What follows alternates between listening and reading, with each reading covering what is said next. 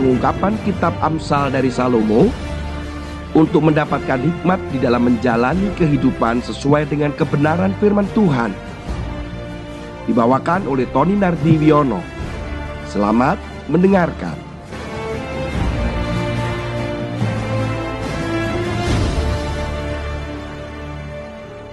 Shalom Bapak Ibu sekalian, masih melanjutkan tentang kemalasan. Suatu malam saya sedang berdialog dengan istri saya. Ketika kami saling bertukar cerita bagaimana masa remaja dan masa muda kami ketika kami banyak membantu orang tua kami. Ketika saya masih remaja, sering kali mami saya meminta untuk saya menolong dia dalam hal banyak sekali.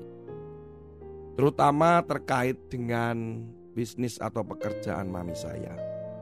Sebagai perusahaan roti atau pengusaha roti, yang mana sering kali ada lembur di waktu malam, kemudian harus membantu membuat kotak roti atau hanya sekedar memasukkan roti di dalam kotak. Tetapi mami saya juga mengerti kondisi saya sehingga sering kali ketika sudah tengah malam saya diminta untuk tidur karena besok paginya harus bangun lebih awal sekali dan sering kali saya masih sangat mengantuk untuk mengirim roti atau pesanan itu ke tempat-tempat seperti kantor, sekolah, dan sebagainya. Memang berat buat saya untuk melakukan itu, tidak jarang saya pergi mengantar itu pun sudah menggunakan seragam sekolah. Yang menjadi kekaguman saya terhadap mami saya adalah ketika mami saya bertahan sepanjang malam, kemudian tetap melakukan tugasnya, tetap melakukan pekerjaannya tanpa mengeluh di tengah kelelahannya mungkin. Kantuk pun tidak terasa, tubuh pun lelah sepertinya tidak dirasakan. Juga sering kali bangun terlalu pagi kemudian menyiapkan segala sesuatunya. Demikian seolah-olah sehari-hari yang dilakukan. Demikian pula dengan istri saya, bagaimana dia menceritakan ketika dia membantu mamanya untuk menjaga toko, menggoreng kerupuk kupuli, menempati kerupuk puli itu di dalam plastik. Kemudian harus di hari-hari tertentu terutama mungkin hari Sabtu dan Minggu adalah hari-hari yang ramai di mana istri saya tidak ada kesempatan untuk bermain dengan temannya ataupun bersenang-senang. Tetapi menjaga kios yang ada di sebuah pasar yang terkenal di Surabaya. Demikianlah seolah-olah sehari-hari. Kemudian saya tanya dengan istri saya, Mamah biasanya bangun jam berapa? Dia berkata bahwa mamah biasanya bangun pagi sekali bisa jam 5, jam setengah 6. Kemudian menyiapkan segala sesuatu untuk anak-anaknya. Dan kemudian juga menyiapkan untuk pekerjaan di kios, bahan-bahan dan sebagainya.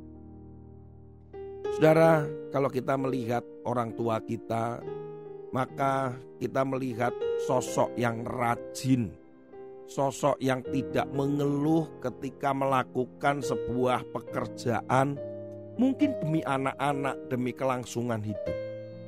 Kita lihat firman Tuhan di dalam Amsal pasal 6 ayat 7 dan 8. Biarpun tidak ada pemimpinnya, pengaturnya atau penguasanya. Ia menyediakan rotinya di musim panas dan mengumpulkan makanannya pada waktu panen. Saudara, ini masih berbicara tentang semut. Semut yang tidak ada pemimpinnya, dia bisa mengatur sedemikian rupa, dia melakukan tugasnya masing-masing. Saudara, semut ini unik sekali karena mereka ada tugas masing-masing. Ada semut prajurit, ada ratu. ada yang jantan dan betina masing-masing punya tugas yang berbeda-beda. Ada yang tugasnya mencari makan, mengumpulkan makanan, dan seterusnya.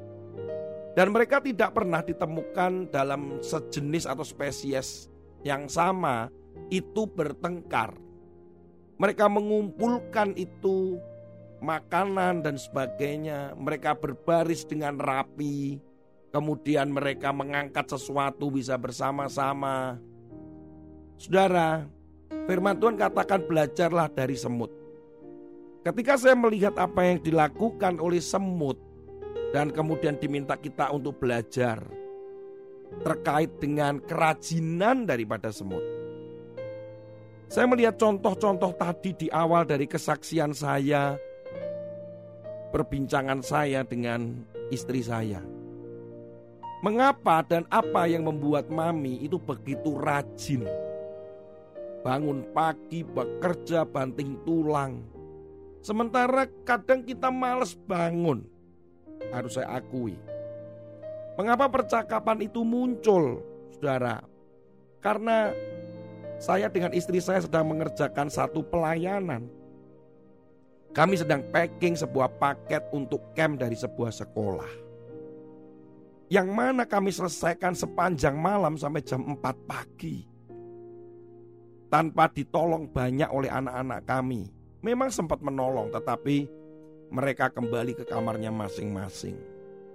Dan kemudian barulah kami menceritakan bagaimana masa remaja kami. Akankah demikian? Mengapa kami juga tetap melakukan dengan rajin tanpa malas di tengah capek, lelah sekali. Sementara usia sudah tidak muda lagi. Kami harus semalaman sampai pagi kami harus nempel sana, nempel sini, gunting itu, gunting ini. Sambil mendengarkan musik penyembahan di TV. Kami tetap melakukan dengan ceria. Kemudian pertanyaan istri saya berkata demikian. Kalau kita melakukan retreat ataupun pekerjaan-pekerjaan yang selama ini kita lakukan, itu jelas bahwa itu melayani Tuhan. Sementara seandainya kita sekarang ini melakukan untuk sebuah sekolah yang bukan atau bukan Kristen begitu.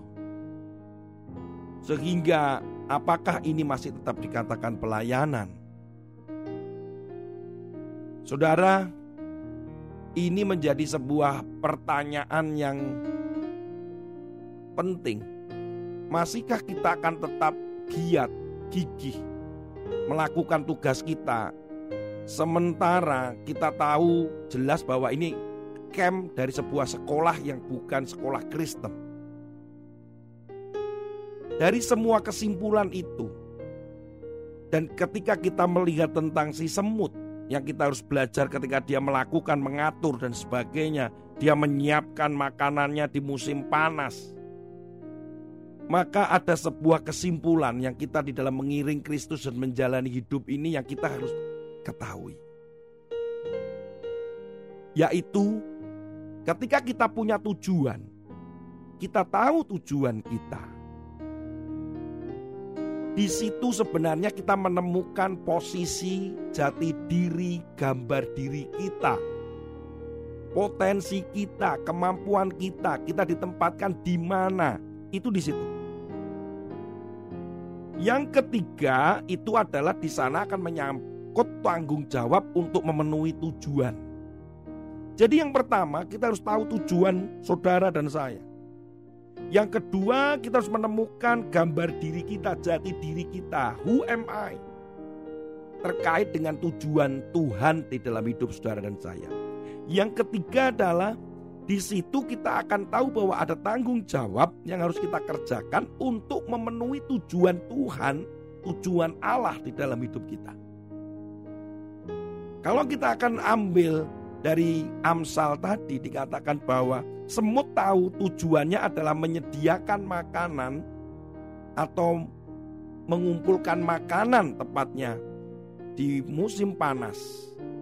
Maka tujuannya di sana, maka dia melakukan dengan kesadarannya siapa saya, tugasnya apa, saya menjaga ratu, saya mencari makanan, saya bekerja dan seterusnya kemudian dia dengan tidak malas karena ini terkait dengan tanggung jawab untuk mencapai sebuah tujuannya. Kenapa mami saya dia bangun pagi kemudian melakukan pekerjaan tanpa mengeluh dengan rajinnya karena dia tahu tujuannya.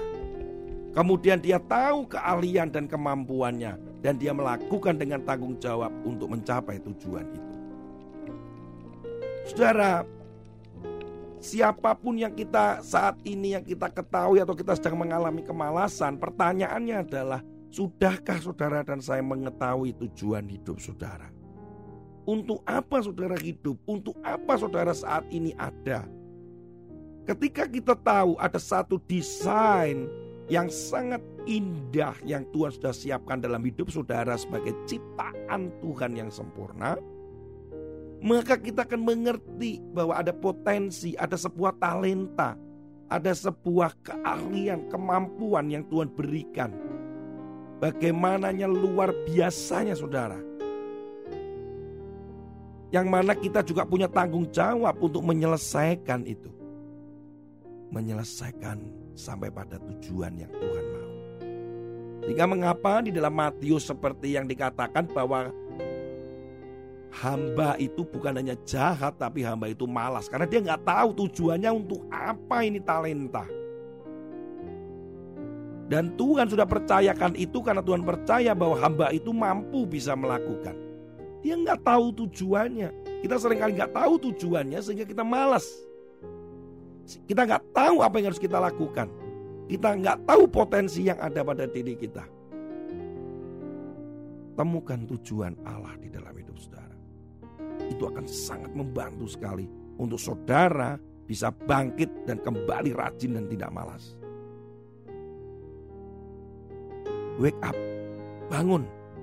Ada satu pekerjaan Tuhan yang masih ada di depan saudara. Ada satu tujuan yang mulia, tujuan yang agung yang Tuhan mau kita kerjakan. Wake up, wake up. Jangan berpikir hanya reward, atau penghargaan atau sesuatu yang kita dapatkan karena kita melakukan sesuatu. Tuhan memang menjanjikan itu. Bukan hanya untuk nanti, tapi sekarang juga Tuhan janjikan. Ketika kita melayani, kita sungguh-sungguh dengan hati, Tuhan berikan. Mari kita bangun. Jangan jadi pemalas. Temukan tujuan hidup saudara. Temukan gambaran diri yang sempurna itu yaitu gambaran Allah di dalam hidup saudara sehingga jati diri saudara tahu. Dan lakukan semuanya dengan tanggung jawab. Tuhan Yesus memberkati saudara. Haleluya. Amin.